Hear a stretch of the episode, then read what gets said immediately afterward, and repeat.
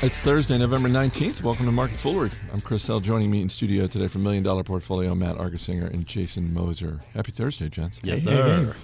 We got some earnings, and we've got a couple of IPOs. Uh, let's start with the earnings, and we'll start with Best Buy. I'm Uh, trading those IPOs for a couple of IPAs, Chris. Ah, nicely, nicely put there. Oh, we'll we'll get to the IPOs. Don't you worry about that. Uh, Best Buy kind of a mixed quarter. Third quarter profit higher than expected. The revenue was I'm going to call it less impressive, and the same store sales, while in the positive territory, barely in the positive territory, zero point eight percent. Now, I, I mean, I'm going to start this off by saying I think we all need to doff our caps to Best Buy's management here because who really thought we would still be sitting here talking about Best Buy as an actual publicly traded company that was, you know, doing okay? I mean, it's been a couple of years. Uh, It was on the but ropes. We, we, yeah, we were talking about this being on the ropes. There may have been a bold prediction for for a new year that Best Buy might be, uh, you know, In the going retail going graveyard. bankrupt. Yeah. Yeah. and so I mean, it, it's certainly, I mean, it, it, they they definitely have some challenges. Don't get me wrong, but but I mean, it is still notable that they are able to participate in this retail environment and and still be seen as a a relatively competitive force in this retail environment. Um, I think part of that is due to the demise of H.H. Gregg. I mean, we've seen H.H. Gregg basically. Uh, they're they're more than just up against the ropes. I think their days are numbered, and, and so you know you kind of saw H H Gregg and, and Best Buy battling it out for that sort of physical retail space, and Best Buy's winning that, uh, no question. There, domestic online sales up eighteen percent. That was good. Um, Online revenue now 8.8% of sales versus 7.5% a year ago. There's nothing wrong with any of those numbers. Uh, and, and I like that they are, you know, focusing more on the things that consumers really care about beyond pricing. You know, they had, uh, you know, they had offered some two-day shipping, free two-day shipping initiatives here in the third quarter. You know, they're- foresee a, a weak fourth quarter here, a weak holiday quarter, which is, is pretty much in line with, with what most retailers, save Amazon, have, have sort of lobbed up our way as well. So, I mean, you know, I can actually see a scenario where these guys do okay in the coming year. Um, that said, you know, it's not one of those. It's it, it's not one of those businesses that I have at the top of my list as this great investment opportunity because I think even on good days, they are still facing some serious challenges in a in a very quickly changing retail space. yeah, I mean, are we are we delaying the inevitable? I, I think with Best Buy, I, I don't know. I, I don't know. I mean, we've talked a little bit about how, unlike some years in the recent past, this year there is no hot gadget going into the holidays. There's no GoPro. There's no, oh, you got to get this new Apple thing. And I think more so than any other retailer, the lack of a hot must have gadget hurts Best Buy the most. Because th- if you look at the way that they are communicating to consumers through their advertising, through their marketing, they are very much presenting themselves as we're the place you can come to to buy a new phone, a new tablet, etc., a new TV just in time for the holidays and I think it hurts them more than others. I yeah, I agree. I mean, I just I still just think of, of any company that's going to be disrupted or is being disrupted. Let's let's say that way. I Best Buy's it, and I you look at the stock though, and it's uh, it's you know eleven times earnings, has a three percent dividend yield right now. I mean, you know, if you're combing for value in the market. Uh, you might come across this company. I just think uh, it's it's going to be that way for a long time, and I don't know if it ever, if the clouds over this business ever go away. But uh, as we touched on a moment ago, you go back two, three years, this business was looking much more challenged than it is right now. I get that it's No not at the top of anyone's list, but it was so much closer to dead two or three years ago than it is now. Yeah, it's moved from like, hey, this is just a really compelling short idea to, oh wow, these guys are actually kind of hanging in there. Uh, it's not a stock I would short. It's not a stock I would buy. I don't necessarily consider it a value trap at this point. Although, if I, if I had to throw it on one side of the scale or the other, I mean, I, I, I would probably put it on that value trap side of the scale, just because I'm not sure exactly what yeah, well, I don't know what the catalyst is for them ultimately because they they are still. I mean, I hate to always bring Amazon into the picture, but the fact of the matter is that is their biggest problem right now. Is you go into a holiday season like this and you're seeing more and more people uh, are are migrating towards e-commerce, buying their goods online, less worried about going into the physical retail store, and that's where you know Best Buy really needs to figure out a way to exploit that opportunity more.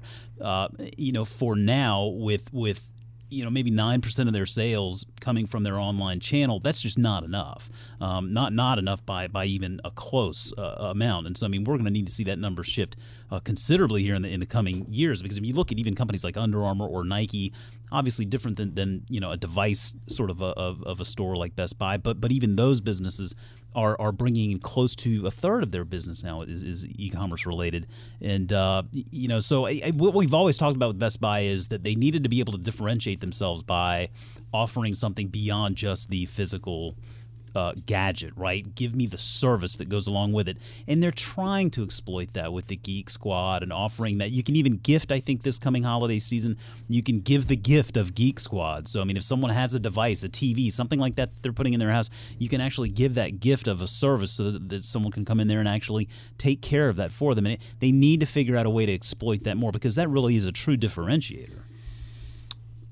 You mentioned the possibility of shorting a stock, which brings us to Green uh, Keurig Green Mountain, which is one of the more heavily shorted stocks out there, and the shorts are taking a little bit of a hit today because fourth quarter profits for Keurig Green Mountain came in much higher than expected, and the stock up 27%. Maddie, good day for Keurig Green Mountain, bad day for the shorts, but overall, the past 12 months have been pretty strong for the shorts. Yes, and I, I was going to say that's that was exactly the point with this. This is this looks like a classic short squeeze all the way. If you go back to the the end of, end of October, about 16 million shares, uh, or 14 percent of Keurig's tradable shares, were held short. And anytime you have that, it creates a lot of latent buying power when there is better than expected news, or at least not as bad news as people are expecting. And that's that's what happened with this quarter you know, revenue was still down 13% year over year. Profits were down uh, even more at 15%. But again, top line, earnings per share, better than expected, um, you know, better than many had feared. And that's causing a, a, bit of a pop in the stock. I think you're having a lot of shorts who are covering uh, their shares today. This is this has been a struggle for them. I mean, the, the new Keurig machines aren't selling very well. In fact, uh, in this latest quarter, brewers and accessories were down 30% year over year. Uh, and I think it's to me it's it's I think you've got a lot of customers who are just keeping the old machines. They work fine. There's no reason to go to the bigger machines. They're more expensive. They're a little they're, they're kind of kludgy. They don't work as well as the older machines. Uh, they're kind of what? Well, kludgy. Is that is that a word? Is that a word? I don't know. Uh, I made up a word. Uh, I feel like I've heard that somewhere. But to me, actually, the more worrisome part of it was the the pod sales. The pod sales were actually down nine percent, and that's really where the company's been making most of its profit uh, over the years. So, and guidance didn't look great for 2016. So uh, I, I, I just I just feel like when this short squeeze gets pulled through, you know, I think this this company is still very very challenged, and uh, you know, I I imagine it could go back down to where it was prior to this uh, earnings. Yeah, and to go back to something you touched on, uh, this seems like one of those businesses that has a certain level of appeal, and it doesn't really go beyond that. And if you're someone who has one of these machines and it's working fine why are you getting a second one? That was the I, I, forget if it was like two or three years ago. There was the, the conference call where the, the the CEO at the time I don't know if he's still the CEO, but the CEO at the time was talking on the call about and apparently saying it with a straight face. Yeah, we feel like this is uh, people can have several of these. You can have one in your kitchen. You can have one in your uh, man cave. You can have one in your lake house, and it's like, how, how many of these things do you think I need? It's right. going to be the Keurig brewer slash alarm clock. You just wake up and it's right there next to your bed. well, and I, I, think it goes to the point where there's always a great point about how much it, it's counter space, right? How much counter space does the right. average person have in their kitchen? By the time you have the microwave, the toaster, the regular coffee machine, maybe. Uh, what else? You know, what else do you want to try to put up there? It, it gets it gets crowded. By the way, kludgy is a word. it means awkwardly or uh, inelegantly made or done. I, I think going to jump in there and say that. And let's clarify for our listeners that their spelling there is K L U D G Y. I was looking that up as well. So don't ever say you don't learn anything from this, from this show. I mean, we're, we're, more than just investing here, guys. We are. But let's get back to the investing. um, t- two IPOs today, and and notable not necessarily for great reasons. Uh, one is Square, the mobile payment company. The other IPO is Match Group, which is the collection of online dating businesses Tinder, Match.com, OKCupid. Uh, they are both. Uh, here's the nicest thing I can say. Uh, the both, nicest thing. Both, both stocks are trading higher as a result of their IPO. Match Group went public at twelve dollars a share, Uh, which was the low end of their range. Square is getting the headlines, and rightly so, because Square went public at nine dollars a share, which is significantly lower than its Way more. last round of private financing, which had it valued at I think around sixteen dollars a share. So even though it's up and it's trading somewhere north of thirteen dollars a share, if you're one of those last stage VC investors, you're not happy. No, no. They well, Square raised yeah. Uh, last year they were in, the private markets. They raised capital valuation of six billion, and coming into this IPO, they were looking at a three billion dollar valuation. So eh, that you know that news, and then I remember the uh, was it uh, a few weeks ago that Fidelity came out and said they were writing down twenty five percent of their va- the value of their Snapchat Yep. stake, which was. And you know, this goes back. Jason and I were talking about this. Uh, Chris Sacca, who's a, a guy, a venture capitalist we follow, former Google employee. He's an early investor in Twitter and Uber. He was on Bloomberg this past summer. Gave a really great interview about the the, the VC market, the kind of the market for these unicorns, and how he really thought as early as this fall, and he's right on schedule that we'd start seeing down rounds, uh, challenged IPOs, IPOs being pulled, uh, a lot of funding issues, and that is exactly what I think Square and Match are kind of showing us today. Even though the, stocks are up after the IPO, but that's after really coming in on the low end or even reducing their original IPO range. I think this is the result of that. I think this is all. This also really, I think, speaks towards uh, the general efficiency of the stock market. I think uh, you know it's very easy for someone to go in there and look at a stock price or look at any given company and say, "Oh, well, the market's got this wrong, and and, and this is worth way much more." You know, and so a lot of times, I mean, we'll actually look at it as a team. We think, okay, well, usually a market has it right, but maybe it's not looking at it through the same timeline, maybe we can exercise a little bit more patience than the market might. But I think generally speaking, you know, you look at this and I think, well, okay, there is at least some sanity in the world because there, it, it, it seemed like it was getting a little out of whack. And when Maddie and I were watching that Chris Sacca interview, it, it just it was like, wow, you know, you you got to take what that guy says seriously because he's he's living that life day in and day out. And um, and yeah, it it, it really does seem like uh, we're going to see more of these valuations come back down, and, and it's and it's for good reason, right? They're catching a lot of headlines, but you still need to, you still need to generate sales and profitability, and, and if the promise of that uh, seems even somewhat nebulous, I mean. Right. Well, Square, yeah, Square hasn't made a profit in, in, in six years of existence, and it, it actually the business itself right now is a pretty commoditized business, just processing credit card transactions, which lots of competition, lots of not great pricing power in that business, and they're trying to get into uh, you know payroll and working capital loans and things like that. But and then you've got Jack Dorsey, of course, splitting time with Twitter, which Jason and I we like a lot better when we own it in a Yeah. million dollar portfolio. But I, yeah, I think there's just over the past couple of years, there's just been a lot of excess capital chasing a lot of these deals, and the, when the returns are haven't been great in the public markets, you've got a lot of these banks and uh, private equity firms now, even beyond the venture capitalists, who are getting into the private funding rounds, and uh, they're going to eventually someone was going to pay the price for that. A uh, couple things. First, uh, for those unfamiliar with the term unicorn, uh, that refers to a private company that has had several rounds of venture cap financing, and with each round, ideally, there's a greater and greater valuation. And when a private company hits a valuation, a private market valuation of a billion dollars, it is referred to as a unicorn. And I and I remember the Sacca interview, and there was a there was another uh, guy ar- around the same time who said something ab- along the same lines. And what stood out to me was he used the phrase "dead unicorns." He said, "We're going to see some Yeah. dead unicorns before yeah, the year think is over." Um, Square. I don't know if you know any small business people who use Square. The the few small business people I know who use Square in their business love it Yep. and it's it's incredibly convenient. But to your point, Maddie, that's great for the small business people. But when you start to dig into the way Square makes money, they're getting a tiny little oh. scrape, and it's just as an investor, it's it's not a compelling. It's not a compelling business right now. No, I mean, but I, I, I mean, I like the strategy. The strategy was let's make a great experience. Let's make it very easy and seamless for a lot of these individuals or small businesses to transact or take credit card payments, which that, that's that's good. But and, and so, but the hope was that once Square kind of gets into your store or into your business, that it can start offering you a lot more services uh, around your business. And I, I think that's where they're going to be challenged. And if they don't break into those higher margin types of areas.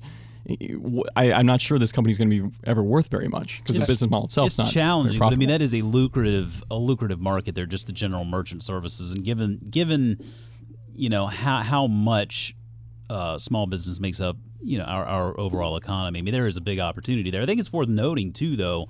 I mean, when you look at these two businesses, and I would be very interested. We should we should send out a poll to our market foolery listeners on Twitter uh, Twitter to get an idea of whether they would find Match.com um, or or Square to be a, a, more compelling IPO. Because for me, what I do initially is look at the S1. I'm going to find out what they're going to actually do with this money. And so, it, it, two two completely opposite ends of the spectrum here. With with uh, uh, Match, they're going in there. They currently intend to use all of the net proceeds of this offering to repay related party indebtedness owed to IAC. Right. This was IAC a spinoff. Is the company that yeah owns uh, almost all of the voting power of Match. Uh, and, and when you compare that to Square, Square is going to be using these net proceeds in order to uh, for for general corporate purposes and, and working capital, or in other words, to grow the business. So when I look at these two IPOs and I think, all right, I mean, I, Square yeah, certainly has all of its challenges uh, laid out in front of it. I, I, think there's there's a more interesting opportunity. Certainly, to my mind, far better leadership. I think Jack Dorsey is uh, I think he's a good leader, but I think I, yeah, I think Jack is a good person. I think a lot of things that he's doing, and, and, he's giving away around forty million of his shares of Square to like you know benefit small businesses and, and those in need. I mean, he's obviously given back a lot of his Twitter stock to the uh, employee stock fund there at, at Twitter. So I mean, I think generally speaking, Jack is a pretty good guy. Um, it, I, I don't think the same could be said necessarily for leadership at Match. Much more kludgy uh, there. Much the, more. Yeah. Much well, more the, the, CEO of Tinder, which is a Match property, is sort of you know stepped in it a number of times, and to see sort of the way the leadership is shuffled in and out of there has been a bit odd. And I don't know, man. That just seems kind of like one of those businesses where you just I'm gonna I'm gonna kind of just enjoy watching it. I I, I wouldn't mind seeing it fail. I just maybe it's because I have two daughters. You know, I just I, I just I don't know, man. It just kind of feels ugh, kind of feel dirty saying it. Yeah, there's there's you know? something a little, and again, maybe maybe uh, maybe I'm in the same boat as you, where it's just like uh, swipe the hell out of here. I don't even want to be a part of it. Uh, there's. I, am not. I'm not putting it on the same level as like tobacco, but it's just like, yeah, I own. I own shares of a dating company. Sure, I choose not to invest in I it. I choose Let's not just leave to, it yeah. at that. Um, Not going to be pitching this one to MDP anytime soon, Matty. I appreciate um, that, Jason. Uh, big picture, uh, it does seem though that uh, I don't know. One, one of my thoughts as I was watching this play out this morning with Square and Match, and I'm not invested in either, and I'm not really interested in either. But one of my thoughts was. I don't know. It made me feel a little bit better about the state of, state of the stock market. Whereas yes, a year absolutely. ago, we were just like, holy cow, this market is so hot. Something bad is going to happen. And I look at this, and one of my thoughts was, oh, there's sanity and rationality being played out in full display on Wall Street today. I couldn't agree more. I think that's a great takeaway. I'm glad you said that because I mean I don't know about how you feel, Matty, but I, I look at that and I think, man, all right, maybe now we're kind of back to a sort of a sense of normalcy here valuations are starting to, to make a little bit more sense and, and, and, they're looking at more of the fundamentals of the underlying business and sort of the future and how they plan to make money and stuff. I think that's a great takeaway I from this. Could, yeah, I couldn't agree more. And the the one slight fear I have as, as a guy who, I mean, I like, as a former rule breakers, uh, you know, analyst and a guy who likes to see a lot of IPOs just because that means brings new companies, new interesting companies to the market there could be you know a big kind of uh, a little bit of a cold winter here for for new companies where they kind of they pull they pull offerings and they stay private. They they you know seek funding in the private market, which probably the right thing and prudent thing to do on the corporate level. Sometimes though, it can mean that uh, as public investors, we we miss out on some opportunities. I don't think that's a big I- issue, but it's something to, that I'm thinking about. Well, I was planning on going public, but now I think I'm going to hold off for now. It well, Arian doesn't like Foster, Arian time. Foster, you know the NFL guys, the running backs Right. pulled his offering as well. I mean. Probably a good move there too. Probably just as well. Uh, two housekeeping notes before we wrap up. Nell Minow is our guest on this week's Motley Fool Money radio show. Always look forward to talking to Nell. And a reminder that next week on Market Foolery, we've got our two part special on millennials and investing. We got so many great questions from our listeners. We got more email on this topic than any other topic in the five years we've been doing Market Foolery. So that was great. Yeah. right. So Huh. really looking forward to that next week. So uh, tell your friends because again, it's a free podcast. It's free. You can't beat the price. And we're not going public anytime soon. though. no time soon. Jason Moser, Matt Argersinger, thanks for being here, guys. Thanks, you. Chris. As always, people on the program may have interest in the stocks they talk about, and the Motley Fool may have formal recommendations for or against. So don't buy or sell stocks based solely on what you hear. That's going to do it for this edition of Market Foolery. The show is mixed by Dan Boyd. I'm Chris Hill. Thanks for listening. We'll see you on Monday.